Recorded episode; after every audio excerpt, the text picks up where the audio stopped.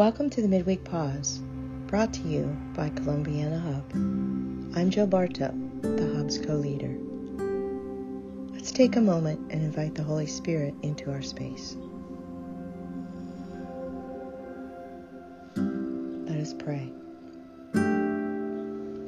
Risen One, like those disciples on the road to Emmaus, we struggle to recognize you in the everyday journey of our lives. We seek your wisdom in the midst of the questions we have about the circumstances we find ourselves in. Circumstances sometimes beyond our control, but often of our own making. Open our eyes to your work of transformation in and around us. As we walk with you day by day, may your new life be made manifest in what we do and say to others.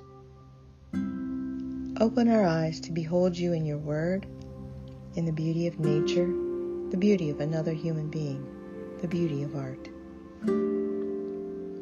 And in our seeing, help us to recognize and welcome the stranger in our midst. Blessed are you, O Lord, who travels with us in our joys and in our concerns. Amen.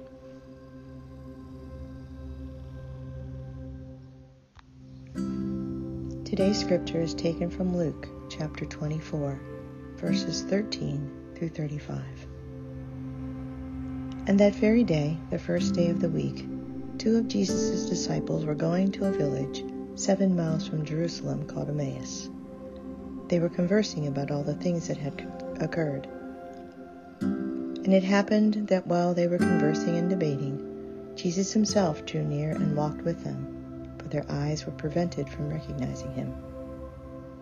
He asked them, What are you discussing as you walk along? They stopped, looking downcast. One of them, named Cleopas, said to him in reply, Are you the only visitor to Jerusalem who does not know of the things that have taken place here these days? And he replied to them, What sort of things? They said to him, The things that happened to Jesus the Nazarene, who was a prophet, mighty in deed and word before God and all the people how our chief priests and rulers both handed him over to a sentence of death and crucified him.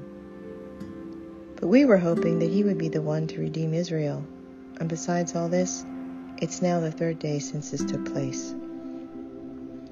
Some women from our group, however, have astounded us. They were at the tomb early in the morning and they did not find his body. They came back and reported that they had indeed seen a vision of angels who announced that he was alive. Then some of those of us went to the tomb and found things just as the women had described, but him they did not see. And he said to them, How foolish you are! How slow of heart to believe all that the prophets spoke! Was it not necessary that the Christ should suffer these things and enter into his glory? Then, beginning with Moses and all the prophets, he interpreted to them what referred to him in all the scriptures. As they approached the village to which they were going, he gave the impression that he was going on farther. But they urged him, Stay with us, for it's nearly evening and the day is almost over. So he went in to stay with them. And it happened that while he was at, with them at table, he took bread and said the blessing, broke it, and gave it to them. With that, their eyes were opened and they recognized him, but he vanished from their sight. Then they said to each other, Were not our hearts burning within us while he spoke to us on the way and opened the scriptures to us? So they set out at once and returned to Jerusalem, where they found gathered there together the eleven and those with them who were saying, The Lord has truly been raised and has appeared to Simon.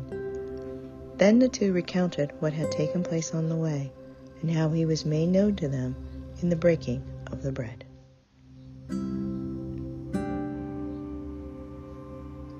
You come to us in unexpected places, in a crowded room, in a journey on a dusty road, in conversation, in stillness. You come in the midst of our doubt, fear, our sorrow. You come in the power of the resurrection. No pain and suffering is unknown to you. You bring us peace And we pray for those places where there is no peace. Countries torn by war. Refugees seeking homes. Prisoners facing torture. You bring peace. Peace to the tensions and conflicts within us, to the regrets, the failure, the broken relationships, the lost friendships. You bring peace, for you are a friend to us. When we are alone, when we're lonely, unseen, you are there. You bring us peace, and we pray that we too may become peacemakers.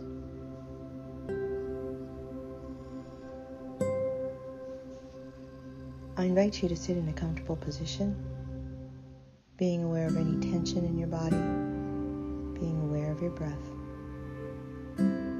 Try to turn off your thoughts for a bit. In your own life, who are you being called to hold space for? Are you willing to walk alongside another person in whatever journey they're on without judging them, making them feel inadequate? or trying to fix them.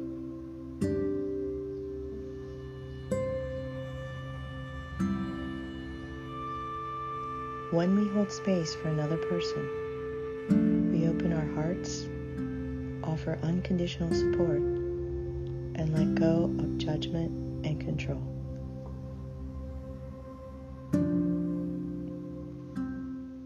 Let us pray.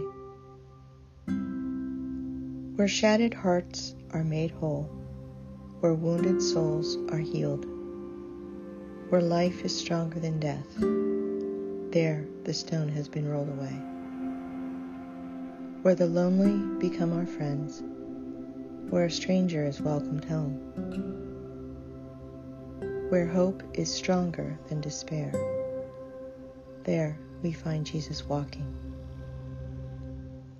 where closed wallets are opened, where the anxious find serenity, where love is stronger than hate. There, Jesus is opening our eyes. The stone has been rolled away. Jesus is our companion on the journey. Alleluia, Christ is risen. Alleluia, Christ is with us. Some of the prayers today were adapted from the website ReWorship. The opening prayer was from the Church of Ireland website. Have a blessed week.